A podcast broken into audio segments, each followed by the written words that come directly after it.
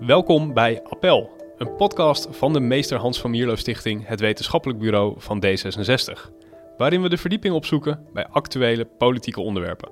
Altijd geïnspireerd door het sociaal-liberale gedachtegoed. Ik ben Koen Brummer en in deze aflevering praten we over de toekomst. Over ons beeld van de toekomst, om precies te zijn. We gaan namelijk in gesprek over vooruitgangsdenken en doemdenken.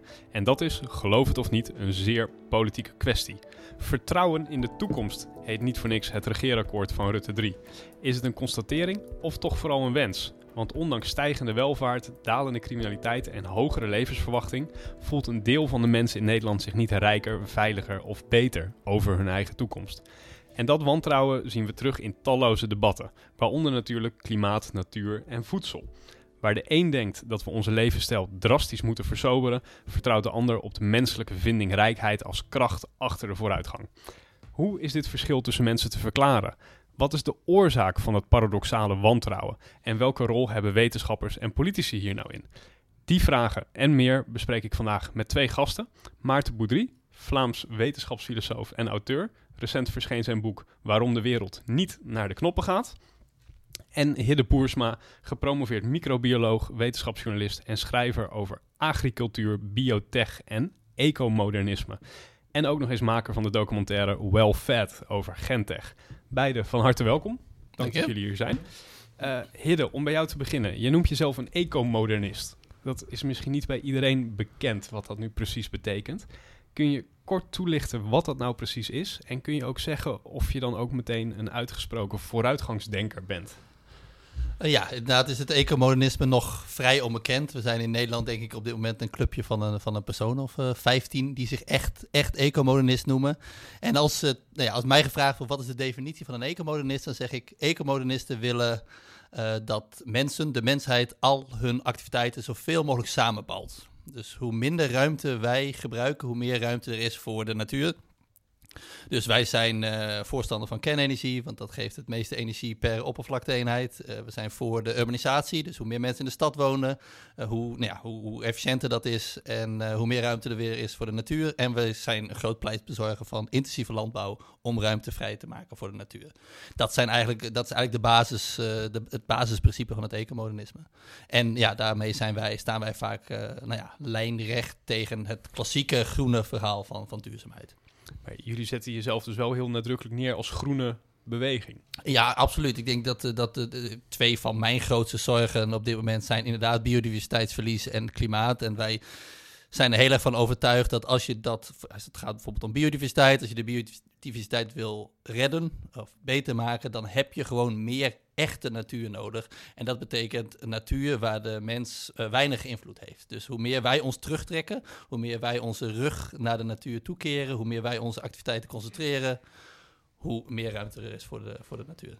En maakt jou dat dan ook een, een, een vooruitgangsoptimist of een, of een vooruitgangsgelovige? Uh, korte antwoord ja. Uh, ja, ik zie mezelf wel echt als iemand die modernisering nog als iets nastrevenswaardig vindt. Ik, ik vind het fascinerend dat het in de, in de westerse wereld in ieder geval lijkt dat er weinig mensen nog vertrouwen hebben in dat de modernisering de goede weg is. Kijk, je had natuurlijk traditioneel aan de rechterkant de conservatieven die zeiden: jongens, we verliezen de, nou ja, ik wel, de saamhorigheid en, uh, en, en dat soort dingen, het familieverband. En dan had je aan de linkerkant vroeger, nou ja, de progressieven die zeiden: nee, vooruitgang is goed, welvaart voor iedereen, energie voor, voor iedereen.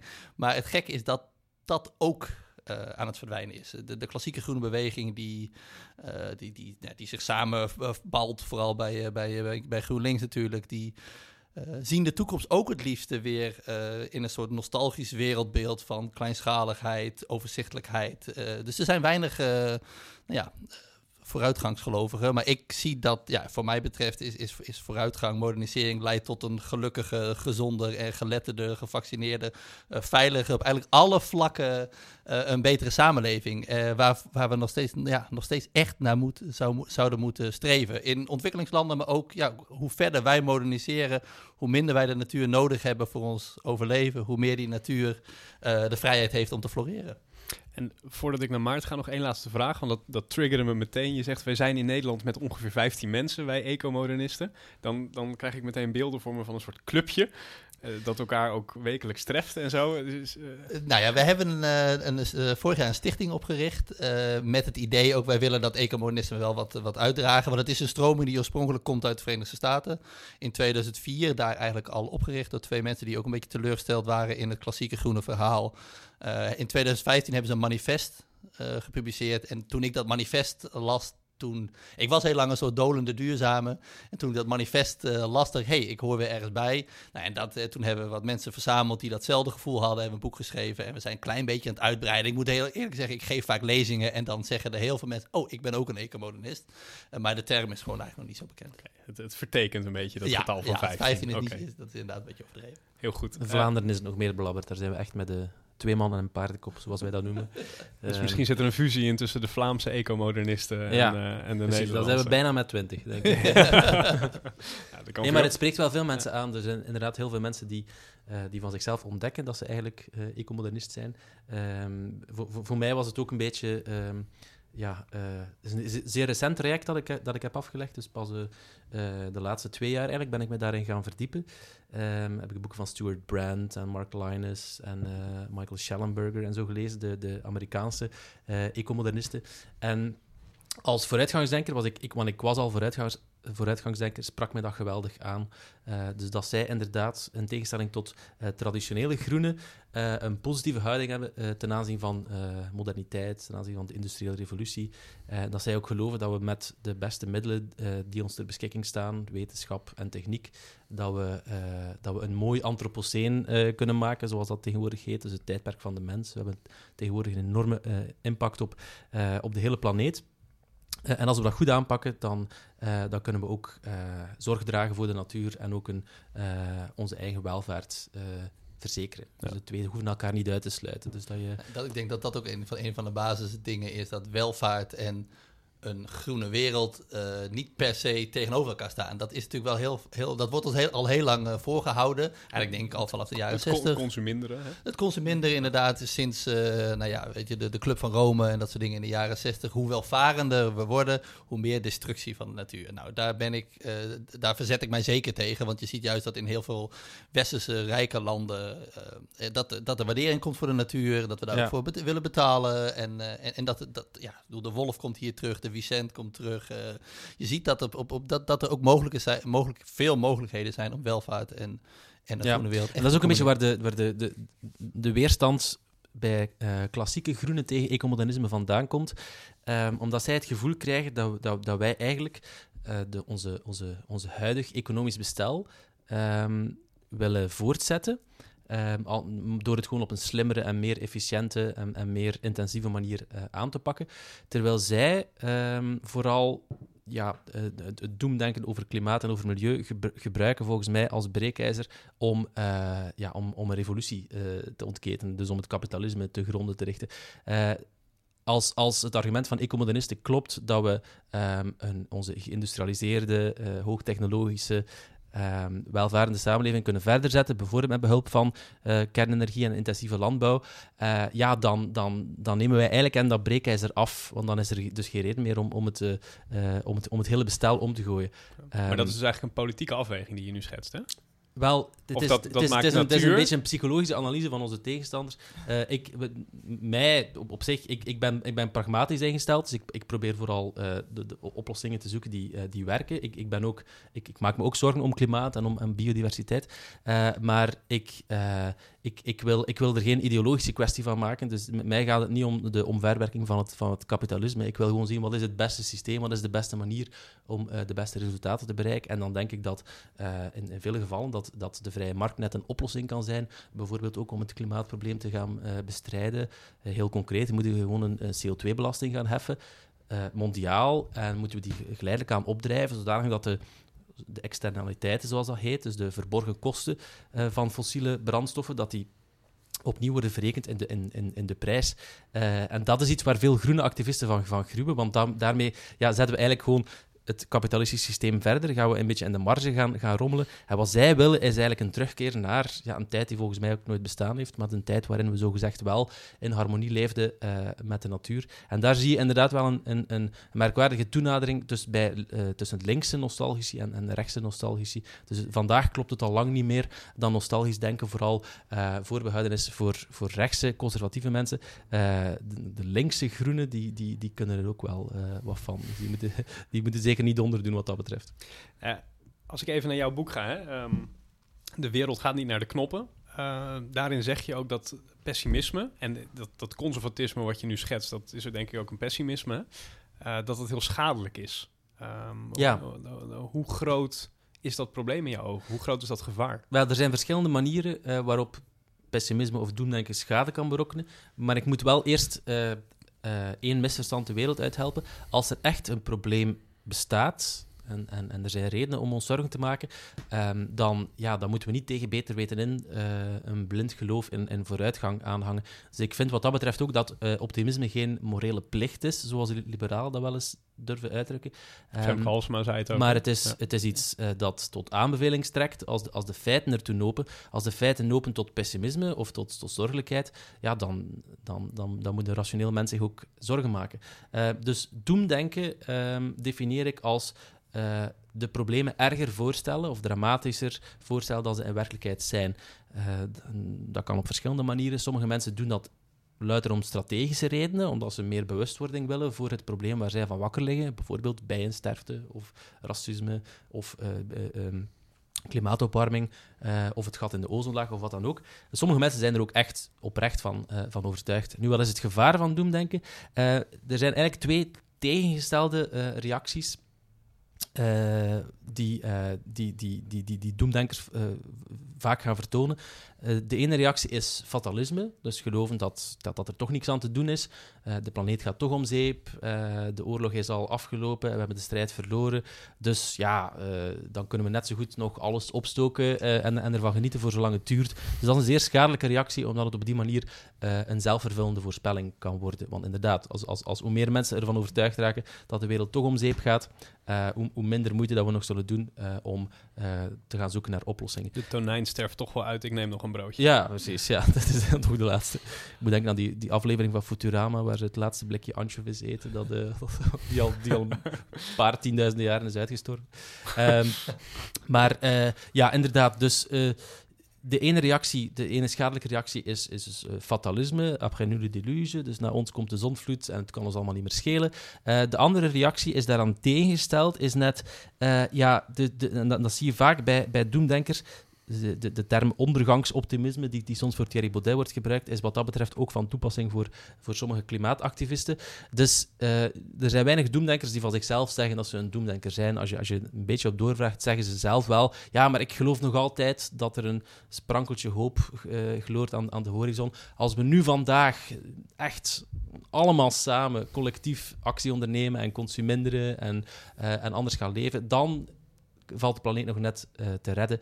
En het probleem daarmee is dat doemdenkers vaak remedies gaan kiezen die erger zijn dan de kwaal. En dat zie je vooral bijvoorbeeld in de doembeelden over overbevolking in de jaren 60, 70. Uh, daar zijn uh, mensen zoals uh, de demograaf Paul Eerlich, maar bij ons ook mensen zoals Etienne Vermeers, die ik voor de rest uh, heel erg bewonder, die zijn uh, er, ertoe gekomen om vanuit hun eigen doembeelden over overbevolking op een volstrekt rationele wijze binnen hun denksysteem uh, tot ja, in, in, inhumane voorstellen te komen, zoals gedwongen geboortebeperking, de één-kindpolitiek en zelfs collectieve sterilisaties.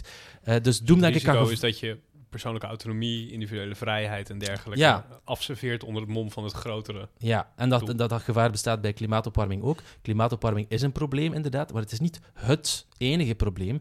Uh, er zijn ook nog altijd uh, mensen die vandaag industrialisatie nodig hebben, dus die nog veel minder ver staan op die ladder van economische ontwikkeling. En uh, ja, of dat je nou, tot, tot spijt van wie het benijdt, vandaag staat economische groei voor ontwikkelingslanden vaak nog gelijk uh, met fossiele brandstoffen. Iemand die zo doordrongen is van het idee dat we nu meteen geen gram uh, CO2 meer mogen uitstoten, die zal dat zelfs ten koste gaan doen voor economische ontwikkeling. En dan kan het echt gevaarlijk zijn, uh, ook voor de arme mensen die vandaag leven. want je, kan je zorgen maken om toekomstige generaties en wat die allemaal zullen te verduren krijgen. maar ik denk onze voornaamste aandacht moet vandaag uitgaan naar mensen die nu nog ehm, afhankelijk zijn van uh, van de natuur, die uh, geen industrialisatie hebben meegemaakt, uh, die nog kwetsbaar zijn voor natuurrampen enzovoort. Um, en dus mensen die aan doemdenken doen, die gaan vaak één probleem gaan opblazen en, en, en dan geen of weinig aandacht gaan besteden aan al die andere problemen die er ook nog zijn. Ralph Baudelaire zegt ook, het potentiële lijden van volgende generaties wordt vaak uh, zwaarder ingeschat dan het ja. huidige lijden van de, van, van, de, van de mensen nu. Ja. Maar ik zie ook nog wel een ander gevaar uh, van doemdenken, is, is heel erg dat, dat cry wolf syndroom. Ik zie gewoon nu, ik kom veel in het land, ik spreek veel met boeren die natuurlijk vaak um, uh, ja, het mikpunt zijn van, van, van die doemverhalen. In ieder geval dat zij de schulden gaan zijn aan de ondergang van de biodiversiteit en dat soort dingen.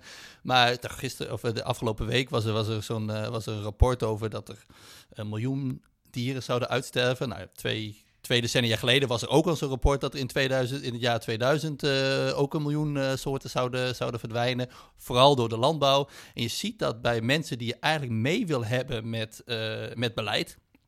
Uh, boeren, weet je, zijn, zijn een belangrijke speler. Die zeggen, ja, uh, wij worden aan, aan, aan de lopende band wordt er gewaarschuwd voor, voor, voor, het, voor de apocalyps. En het gebeurt nooit. Dus eigenlijk ja. zie dat er, dat er een soort wantrouwen wordt gevoed in overheid en instituties, omdat ze altijd overdrijven en heel veel van hun voorspelling uiteindelijk ja. niet, uh, niet uitkomen. Ja, en dat, zie, dat is echt gevaarlijk. Dat is het, dat is het gevaar vooral van, van strategisch doemdenken. Dus mensen die in de verleiding komen om er een schepje bovenop te doen, omdat ze toch ja, uh, aandacht willen voor hun probleem, uh, die ondergraven hun eigen geloofwaardigheid. Ik denk bijvoorbeeld, als je teruggaat naar de jaren 60, 70 en, en kijkt naar de, naar de, de doembeelden die toen de ronde deden over global cooling, dus de nieuwe ijstijd. Let op, dat is nooit de wetenschappelijke consensus geweest, maar er zijn een aantal activisten uh, en, en, journalisten die daarop gesprongen zijn. En, en, er zijn nog altijd uh, covers van tijdschriften die toen hè, dus, doen predikten over de, de, de, nakende ijstijd. ik denk dat dat, dat dat enorme schade heeft berokkend nu voor de, de echte wolf die aan de deur staat, namelijk klimaatopwarming. Dus er is nooit enige wetenschappelijke bewijskracht geweest voor die hele theorie van global cooling, of toch in ieder geval veel minder. Maar vandaag hebben we wel echt een probleem. En wat zie je als je gaat luisteren naar die klimaat ontkenners of sceptici, zoals ze zichzelf noemen, dan gaan ze nog steeds verwijzen naar die periode in de jaren 60, 70, uh, wanneer over global cooling werd gesproken. En ja, voor hen is het natuurlijk een zeer, dankbare, uh, een, een, zeer dankbaar uh, voorbeeld, om, omdat, omdat ze ermee de indruk kunnen wekken van, och ja, vandaag blazen ze warm, morgen blazen ze kuis. Het is altijd wel iets met die, met, met die groene gekkies. Dus uh, denk ook aan de Doomsday-klok, dus die al in de jaren uh, 60 ah, bestond. Toen, ja, altijd 5 voor 12, of soms zelfs dus 3 voor 12, en dan 2 voor 12, en dan weer eens 7 voor 12. Ik bedoel, op een bepaald moment wordt dat gewoon absurd. En zeker als je dan ziet dat het ene doembeeld wordt ingewisseld voor het andere. Dus eerst was het uh, de nucleaire holocaust, dan, dan, dan, dan werd die verdrongen door de angst over, over bevolking. permanente ja, er is een permanente eindtijd. Het is ja. een beetje zoals The Restaurant at the End of the Universe in, in, van van uh, Douglas Adams. Dat is, een, een, een, ja, de Britse schrijver van The Hitchhiker's Guide to the Galaxy. En die schrijft over een conceptrestaurant waar, ik, waar je kan tafelen. en uit het raam kan je toeschouwer zijn van het einde van het universum. Dus het universum implodeert terwijl je gewoon gezellig zit te tafelen. En je kan dat elke avond opnieuw bezichtigen, omdat het restaurant in een soort van tijdlus zit.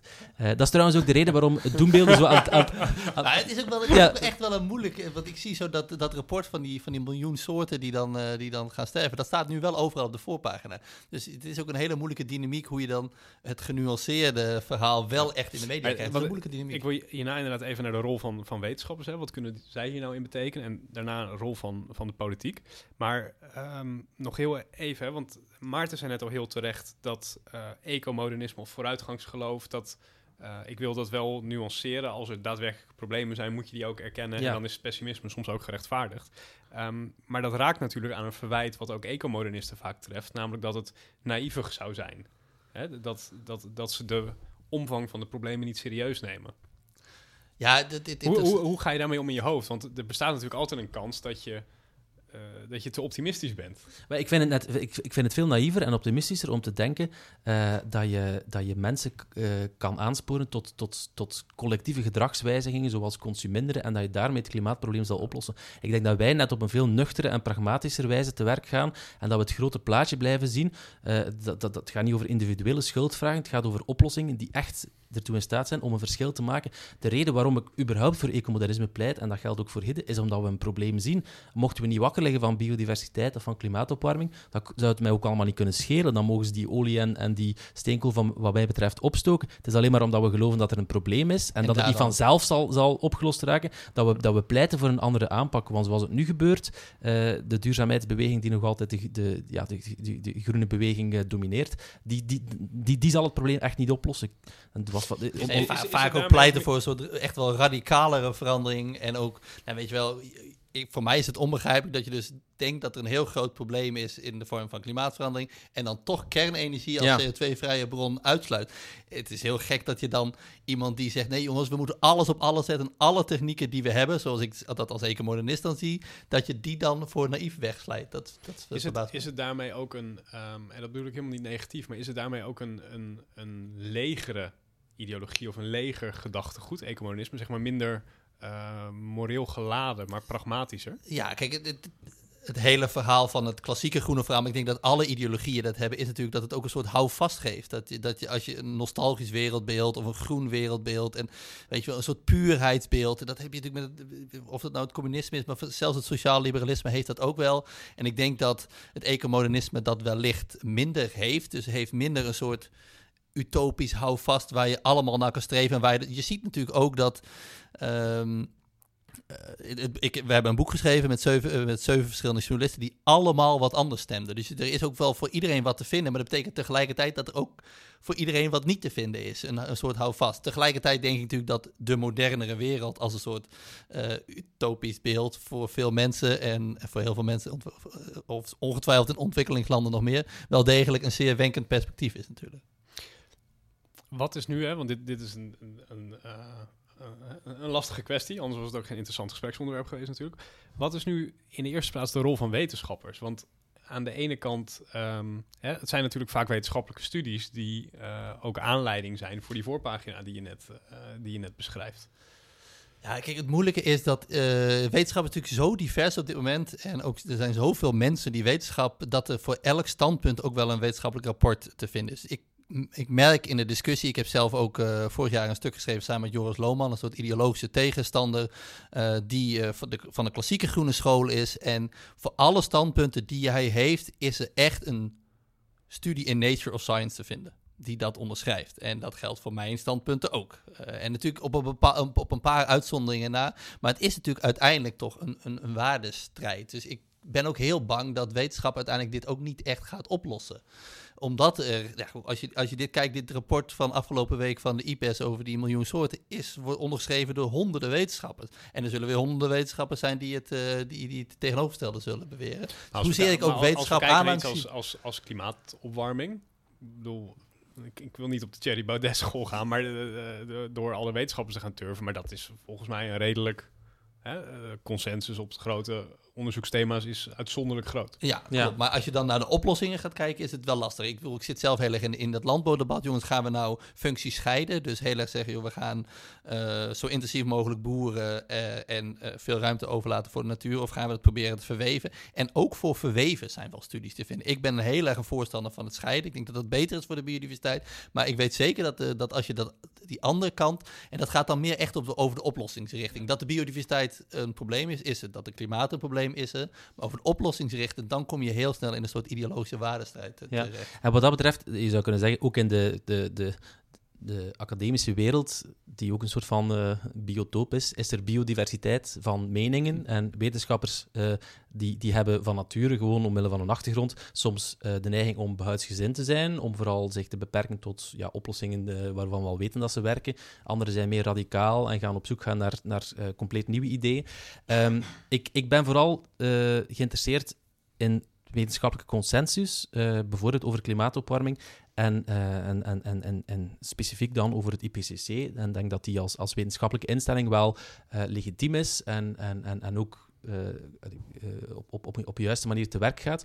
Um, en, en het, is wel, het is wel belangrijk want veel mensen zijn er nog altijd van overtuigd dat, dat met name het IPCC uh, al, al jaren aan alarmisme doet. En, uh, uh, en dat is een beetje een getuitrek tussen de, de sceptici aan de ene kant en de, en de, de, de alarmisten aan de, aan de andere kant. de, de, de, de alarmisten proberen hun eigen doembeelden eigenlijk zoveel mogelijk te projecteren op het IPCC. En daardoor ontstaat de verwarring alsof het IPCC zelf het einde van de wereld afkondigt. En als je die rapport echt gaat lezen, dan zie je ook dat, uiteraard, dat is een, dat is een, een werk uh, van lange adem, waaraan heel veel mensen hebben, hebben meegeschreven. En uh, daar zie je dat zij een evenwichtige consensus hebben bereikt. Die, die wel degelijk, denk ik, de, de beste beschikbare wetenschappelijke kennis van dit moment uh, weerspiegelt. Dus het is belangrijk om een onderscheid te maken tussen de, de wetenschappelijke kennis waarover dat we nu beschikken, het klimaat warmt op, het ligt vooral aan de mens en het kan veel schade veroorzaken. Maar dan de, de manier waarop activisten daarmee omgaan. Ik heb dus als je naar individuele wetenschappers kijkt, kan je dus inderdaad de alarmisten eruit halen en de, en, en de sceptici. Dus, en, en dat is goed ook dat er zo'n spectrum bestaat. Maar ik denk, ik ben misschien wat dat betreft toch iets meer. Uh, ja, ik, ik, wil niet zeggen dat je relativistisch bent, maar zoals je het daarnet beschreef, leek het alsof dat je voor elk standpunt wel een wetenschappelijke studie in Nature uh, kan vinden. En dat geloof ik nu toch ook weer niet. Dus ik denk, ik geloof wel ook in de kracht van, van, van wetenschap om steeds verder toe te werken en om de, uh, de, de de bandbreedte van de onzekerheid steeds verder te, te versmallen. Dus vandaag discussiëren we niet meer over de vraag of het klimaat opwarmt en of het aan de mens ligt, maar uh, wel nog over de vraag wat zijn de oplossingen of wat is de precieze opwarmkracht van CO2. En die consensus die wordt steeds breder en die onzekerheid die wordt steeds smaller. En dat is op zich een goede zaak. maar uh, als je bijvoorbeeld als je gaat kijken naar de oplossing in de vorm, ik noem maar iets van kernenergie, waar we alle twee voorstander van zijn, maar als je de long tail risk heel erg belangrijk vindt. Weet je? Dus het, het, het, het zou ik zeggen, dat ene moment waar het wellicht ooit fout zou kunnen gaan, als je daar heel veel belang aan hecht, uh, dan, ja, dan, dan kan je toch op wetenschappelijke gronden, denk ik wel, kernenergie uh, niet. Ja, ik zou, ik zou zeggen dat weging van risico's. Het is een weging van risico's. En ik vind, dat, ik vind nu dat in de westerse wereld inderdaad uh, de weging van risico's vaak fout gaat. Ja, maar kijk, dus op zich, het is... Allez, de, de, de, kernrampen hebben zich al voorgedaan. Dus op, op dit moment kunnen we ook vrij goed inschatten uh, wat er gebeurt als het echt fout loopt, als er een, als er een, uh, als er een reactor, uh, als er een meltdown is in de reactor. En ik denk toch, um, ik, ik denk dat we wel kunnen hardmaken dat hoe je het ook draait of keert, hoe je kernenergie ook vergelijkt met, met andere energiebronnen, dat, dat kernenergie er zo op ongeveer elk vlak als de, als de beste, de veiligste, ik, de meest gezonde. Ja. ja. Dus ik, en, en, en ik ben net dat boek aan het lezen van Joshua Goldstein en uh, hoe heet zijn auteur? Bright Future, uh, Kvist zeker, uh, die, die dus ook een, pleidooi geven voor kernenergie. En die zeggen, kijk, het zou een moreel dilemma zijn wanneer we een afweging moesten maken tussen twee energiebronnen, waarvan de ene veiliger is en gezonder, maar een grotere klimaatschade aandracht. En de andere minder klimaatschade heeft, maar dan wel uh, veiliger en gezonder is. Maar het is geen moreel dilemma. Het is, op alle vlakken overtreft kernenergie uh, andere energiebronnen met inbegrip van hernieuwbare energie. Dus uh, ja, wat, wat dat betreft, ik wil natuurlijk, uh, ik, wil zelf niet de, de, de, ideoloog uithangen, dus ik ben altijd bereid om daar discussie over, te, uh, over, aan te gaan. Maar ik vind het inderdaad steeds hallucinanter, hoe meer ik het over, erover lees, dat het uitgerekend de mensen zijn die zeggen dat het 5 voor 12 is en dat, en, dat, en dat de planeet straks naar de knoppen gaat en dat de hele menselijke beschaving zal instorten en dat we nog maar 12 jaar hebben om, om de situatie recht te trekken. Dat het uitgerekend die mensen zijn die zich verzetten tegen de enige energiebron die bewezen heeft uh, dat ze CO2-neutraal is en dat ze dus geïndustrialiseerde uh, hoogtechnologische samenleving kan, uh, kan ondersteunen. En dat is, dat is kernenergie. Dus het idee dat we nu ook in België onze perfect werkbare kerncentrales gaan sluiten en dat het de groenen zijn die daarvoor vragen, dat is eigenlijk gewoon te gek voor woorden. Ja, je, je zegt, mij... Maar Maarten zegt hier, het is eigenlijk op feiten uh, in jouw analyse in elk geval is het niet meer, hè? je noemt het hallucinant, dus ja, het is dus eigenlijk dus niet, denk... meer, niet meer redelijk te verklaren. Maar dan kom je eigenlijk op het punt dus van uh, wereldbeelden en waarden ja, voor een die een dominante rol spelen. Ja, absoluut. Kijk, ik denk dat wij in, uh, vanuit de 20e eeuw in het Westen heel erg verschoven zijn van een, van een risicomaatschappij naar een voorzorgsmaatschappij. zowel aan de rechter als aan de linkerkant, ook bij mijn stokpaardje genetische modificatie, zie je dat de, de risk-benefit analyse nu altijd naar die risico's uitvalt. En dat, voor een deel snap ik dat dus ook, want je leeft in een maatschappij waar je meer te verliezen hebt dan te winnen hebt. We, we, leven in zulke welvaart dat je eigenlijk alle risico's wil, wil uitsluiten. Dus, dat, maar ook dat is bijna een ideologische discussie. Voor mij is het inderdaad onbegrijpelijk dat je niet genetische modificatie in gaat zetten als je ziet wat voor drastische reducties in, in, uh, in bestrijdingsmiddelen je kan uh, nemen. Maar dat minieme risico, daar zijn we in de huidige inderdaad voorzorgsmaatschappij niet meer toe in staat. En dat, ja, daar, daar loop ik heel erg in tegen te weer. Maar dat zijn ideologische en geen wetenschappelijke discussies, volgens mij. Ja, maar inderdaad. Het zijn, dus er zijn zaken, het, als het over esthetiek gaat of zo, bedoel, daar, daar, daar heb je inderdaad subjectieve voorkeuren en, uh, en, en die, die vallen moeilijk te beslechten. Maar ik, maar ik, maar ik, maak, ik durf wel mijn hand ervoor in het vuur te steken dat uh, wat, ja, wat, de veiligheid van kerncentrales betreft, dat, dat, dat er eigenlijk gewoon geen wetenschappelijke discussie is. En dat zie je trouwens ook bij het IPCC. Hè. Dat is ook een van de ironieën. Dus de, de, de groene beweging hè, verklaart het IPCC bijna heilig als het gaat over de consensus over klimaatopwarming. Maar van zodra het IPCC dan kernenergie naar voren schuift als een van de oplossingen, naast hernieuwbaar en, en, uh, en energie-efficiëntiewinst enzovoort, uh, in de strijd tegen klimaatopwarming, dan gaan ze volledig negeren of gaan ze zelfs de rapporten de, de, op een verkeerde manier gaan voorstellen, net zoals de klimaatontkenners dat doen. En dat is gewoon de enige, de enige reden waarom iemand zoiets doet, is omdat er ideologische drijfveren zijn. Dat heb je natuurlijk met genetische modificatie nog veel sterker inderdaad. Want daar is de, de consensus over jij, veiligheid. Jij een poos geleden noemde je het iets van onuitstaanbare luxe of zo, om geen gentech in te zetten? Ja, kijk, uh, je ziet dat die weerstand tegen genetische modificatie komt heel erg vanuit de westerse wereld. En daar is, ik snap dat als je in, in de, in de nou ja, als, als je bord elke dag gevuld is, uh, drie keer per dag goed gevuld is, uh, dat je geen risico's wil nemen. En dat het ook heel makkelijk is om, om, om, om tegen iets te zijn waar je zelf weinig van merkt. Maar dat we die weerstand en eigenlijk ook die voorzorgs, dat, dat voorzorgsideologie, dat we die exporteren, dat, dat, gaat, ja, dat doet mij zo pijn. Exporteren naar andere werelddelen. Ja, naar andere werelddelen. Je ziet dat veel Afrikaanse landen onder invloed van uh, westerse groene denkers, uh, of niet-denkers, om het maar zo te zeggen, um, ook uh, genetische modificatie verbieden. Uh, ja. Die worden echt onder druk gezet. Ik, ik heb een documentaire gemaakt over genetisch gemodificeerde aubergines in Bangladesh, die oorspronkelijk ontwikkeld waren voor India. Dus waar een miljoenen uh, boeren van konden profiteren, maar onder druk van groene is, ja. is, is de regering daar overstag gegaan. En dat is voor mij on, ja, ja, onbegrijpelijk. En om daar nog één iets aan toe te voegen, ik, ik vind dit ook weer een mooie illustratie van, van hoe doemdenken gevaarlijk kan zijn. Om, omdat de, de, de, groene activisten die die Afrikaanse regering onder druk zetten, bijvoorbeeld ook om, de, om voedselhulp te weigeren zelfs. Ik herinner je in de jaren 90 dat ze met vrachtschepen met genetisch gemodificeerde maïs uh, kwamen uh, aanzetten vanuit de VS om dus uh, voedselnood te lenigen.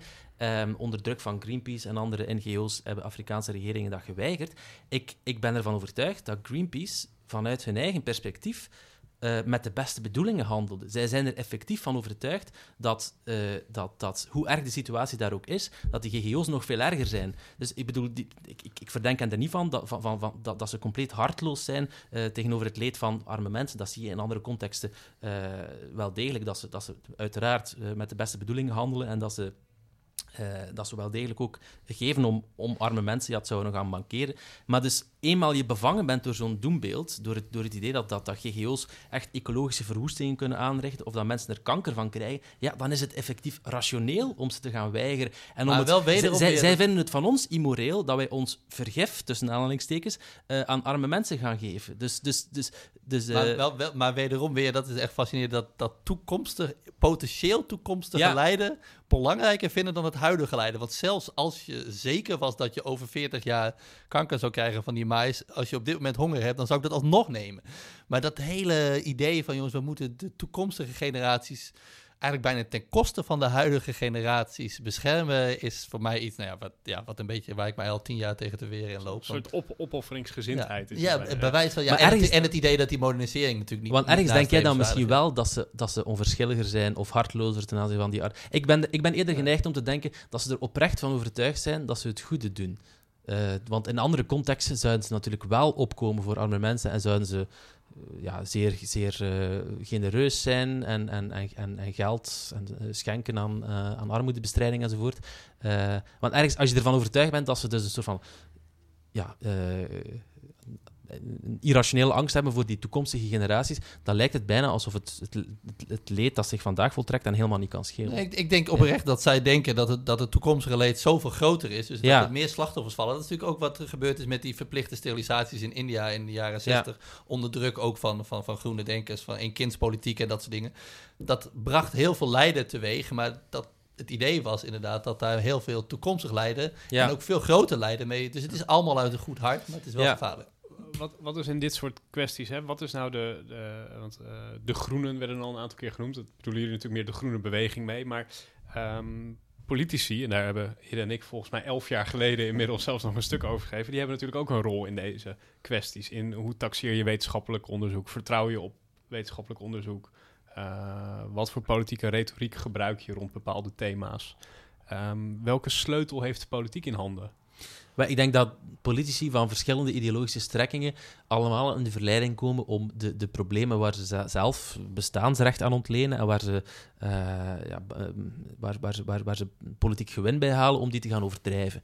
Rechts bijvoorbeeld heeft er, heeft er belang bij om de angst voor uh, immigratie en voor de islam uh, zoveel mogelijk op te kloppen. En links heeft er belang bij om de, de verontwaardiging tegen de superrijken en ook de angst voor klimaatopwarming, om, om die zoveel mogelijk op te kloppen. dus ik, ik, ik denk vandaar dat ik, dat ik iemand als Barack Obama in, in mijn boek herhaaldelijk citeer. Um, om, omdat uh, Obama iemand is uh, die, die volgens mij um, die ideologische uh, tegenstelling overstijgt en die ook aan zijn eigen achterban uh, durft te zeggen dat bijvoorbeeld wat de strijd tegen racisme betreft, dat we al ongelooflijk veel vooruitgang geboekt hebben. En dat is een boodschap die veel linkse mensen niet willen horen. Die nog altijd geloven dat het racisme nog steeds evenzeer aanwezig is in onze samenleving. Dat het misschien minder zichtbaar is, maar dat het nu meer subtiel en impliciet en institutioneel is. Ik denk dat, dat de politici vooral de verantwoordelijkheid hebben om ook aan hun eigen achterban duidelijk te maken dat, hoewel we het het, het, volkomen terecht is dat we ons uh, moreel verontwaardigen over bepaalde problemen, dat we vooral moeten bedenken waar we vandaan komen en welke weg dat we al afgelegd hebben. Um, want als, als we dat uit het oog verliezen, dan kunnen we inderdaad weer vervallen in dat defetisme en het idee van er valt toch niks aan te doen. Uh, white supremacy is onuitroeibaar, het klimaat gaat sowieso naar de knoppen. Uh, en, maar dat hangt een beetje af van ideologie. Dus, dus de ene politicus zal het ene doembeeld gaan benadrukken en dan het andere gaan geringschatten. Want er is ook de, de, de klimaatprofeten die geloven meestal niet in islamisering en de islamiseringsprofeten geloven niet in klimaatopwarming. Dat is zo'n heel bizarre breuklijn die je vandaag ziet. maar dat is dus vooral dus, ja, het, het gevolg van van ideologische aannames. Dat, dat iedereen een beetje zijn eigen doembeeld in de verf probeert te zetten uh, als, als het grote probleem van onze tijd. Heren, uh, tot slot, uh, een vergelijkbare vraag aan jou. Wat, wat is die sleutel die de politiek in handen heeft? Nou, ik, ik durf eerlijk zeggen dat ik dat niet weet. Het is echt heel moeilijk op dit moment voor een politicus, maar ook voor een wetenschapper om, uh, om, om beleid uh, dermate te sturen uh, dat er een genuanceerd verhaal komt. Ik, ik, ik heb eigenlijk, moet eerlijk zeggen, de oplossing niet tot het politieke probleem, wat je ook echt wel, in Amerika is dat ook echt goed onderzocht, van een verregaande, uiteenlopende standpunten. Dus waar Republikeinen en Democraten het vroeger nog best wel over die aisle met elkaar eens kunnen zijn. dat, zie je, dat zie je steeds verder uit elkaar gaan. En dan zie je ook dat daar natuurlijk soort al die wetenschappelijke doemverhalen voor worden misbruikt. En hoe dat op te lossen, ik weet het oprecht niet. Ja, ja. ja ik, ik, ik, hoop op een wat, op wat optimistischer en meer op, op het vooruitgangsdenken geïnspireerd uh, einde van nou ja, gesprek ik, misschien Dus ik kijk nog hoopvol ja. naar Ja, ik dacht dat Hidden nu het laatste woord kreeg, maar uh, nu is het inderdaad een ja, beetje onheilspellende noot. Uh, ja, want de, de, de polarisering neemt steeds toe en de tegenstellingen worden steeds groter. Dat is bijna Bas Heijnens verhaal um, in, in, in, zijn boekje Onbehagen. ik, ik twijfel er eerlijk gezegd een beetje aan of, of de tegenstellingen uh, tussen, tussen de verschillende politieke kampen zoveel groter worden. Het, het ligt een beetje aan welke, thema's dat je, dat je belicht. Uh, er zijn heel veel vlakken waarop um, rechtse mensen net naar links zijn opgeschoven als het gaat om de, de, de gelijkheid tussen man en vrouw, als het gaat om um, de aanvaarding van homoseksualiteit en zelfs het homohuwelijk. Dat, dat, en uiteraard zaken zoals raciale segregatie en zo. Dat zijn heel veel thema's waar, waar vooruitgangsdenkers, progressieve mensen, eigenlijk de discussie beslecht hebben. En, en daar, daar praten we niet meer over. Maar daardoor kunnen we de indruk krijgen dat, dat, dat, dat we steeds verder uit elkaar groeien, omdat we uiteraard enkel over die thema's praten waar de tegenstellingen uh, nog steeds uh, het, het, het grootst zijn. Dus je hebt vandaag ook twee verschillende doembeelden over, die, over, de politiek. De ene zeggen, ja, alle politieke partijen uh, groeien steeds verder uit elkaar. Er is polarisering, we kunnen niet meer met elkaar praten. Maar er is ook een andere strekking, ook, ook die even onheilspellend is, die zegt nee, ze lijken allemaal op elkaar. Iedereen is neoliberaal geworden. Het is alleen nog maar technocratie. Er is geen, er is geen ideologische tegenstelling meer. Er is geen enkel alternatief. Ik denk dat de waarheid wat in, in het midden ligt. Dus dat we Uiteraard, er zijn nog altijd zaken waar we over van, van, van mening verschillen. Maar, maar die grote, onoplosbare kloof behalve misschien in de Verenigde Staten, waar echt de Trump-factor toch wel uh, zeer uitzonderlijk is, die zie ik hier ook niet echt in, in, in Europa overwaaien. Dus ik denk dat politiek nog steeds mogelijk is en dat we nog steeds eh, met elkaar kunnen praten om problemen op te lossen. Ik dan toch nog een hoopgevend einde, inderdaad. Want ik ben zelf ook uh, bezig met een project samen. Ik heb vorig jaar een stuk geschreven met Joris Lohman. Dat vertelde ik al, die ideologische tegenstander. En waar ik, als het gaat om vooruitgang, wel heel erg in geloof. En dat is ook eigenlijk de basis van onze vooruitgang van de afgelopen 400 jaar, denk ik. Is dat het idee dat als je ideeën bij elkaar brengt, dat daar nog weer uiteindelijk betere ideeën uh, van komen. Dus het idee van dat ideeën seks hebben en op die manier leiden tot nog veel meer betere ideeën. Uh, als je met elkaar in contact blijft, dus ook aan de beide kanten van het politieke spectrum, dan is het dus mogelijk om samen tot ideeën te komen waardoor de, de wereld uiteindelijk nog veel beter wordt dan die uiteindelijk nu is. En de ervaring, dat blijven doen, dat, dat mag ik dan als oproep. Inderdaad, blijf met elkaar praten en blijf, uh, laat die ideeën seks met elkaar hebben. Ja, ik denk dat dat betreft ook ecomodernisme een, uh, een overbruggend verhaal kan zijn, omdat de, dus de aanvaarding van klimaatwetenschap, zie je de laatste jaren, is ook aan het toenemen. Ook bij republikeinen, ook bij rechtse mensen. En, uh, en die neemt vooral toe uh, wanneer je mensen duidelijk maakt dat, dat het je niet gaat om de omverwerking van het kapitalisme of om een terugkeer naar een uh, verloren harmonie met de natuur, maar dat het gaat om een concreet probleem en dat je daarvoor oplossingen wil aanreiken. En denk dat, ik denk dat het ecomodernisme zelfs al veel ontkenners heeft overtuigd uh, dat, dat we echt wel met een probleem zitten en dat we er iets moeten do aan doen. Uh, en, dat, en dat het net de verademing is dat we die polarisering die er inderdaad voor een deel wat bestaat tussen het groene kamp en dan het ontkennerskamp, uh, dat we die proberen te overstijgen zijn we toch nog tot een optimistisch slot van ja, dit uh, gesprek gekomen. Even, even liep het uh, de Dat was mijn eer te na. Stel, stel, je voor. Heren, hartelijk dank voor dit uh, ja. erg interessante gesprek. Heren Boersma, microbioloog en wetenschapsjournalist. En Maarten Boudry, wetenschapsfilosoof en schrijver. Dank jullie wel. En daarmee zijn we aan het eind gekomen van deze aflevering van Appel. Bedankt voor het luisteren. Heb je vragen, opmerkingen of wil je gewoon graag met ons in contact komen? Ga dan naar onze website van mierlostichting.nl, stuur een mail of gewoon een berichtje via Facebook of Twitter.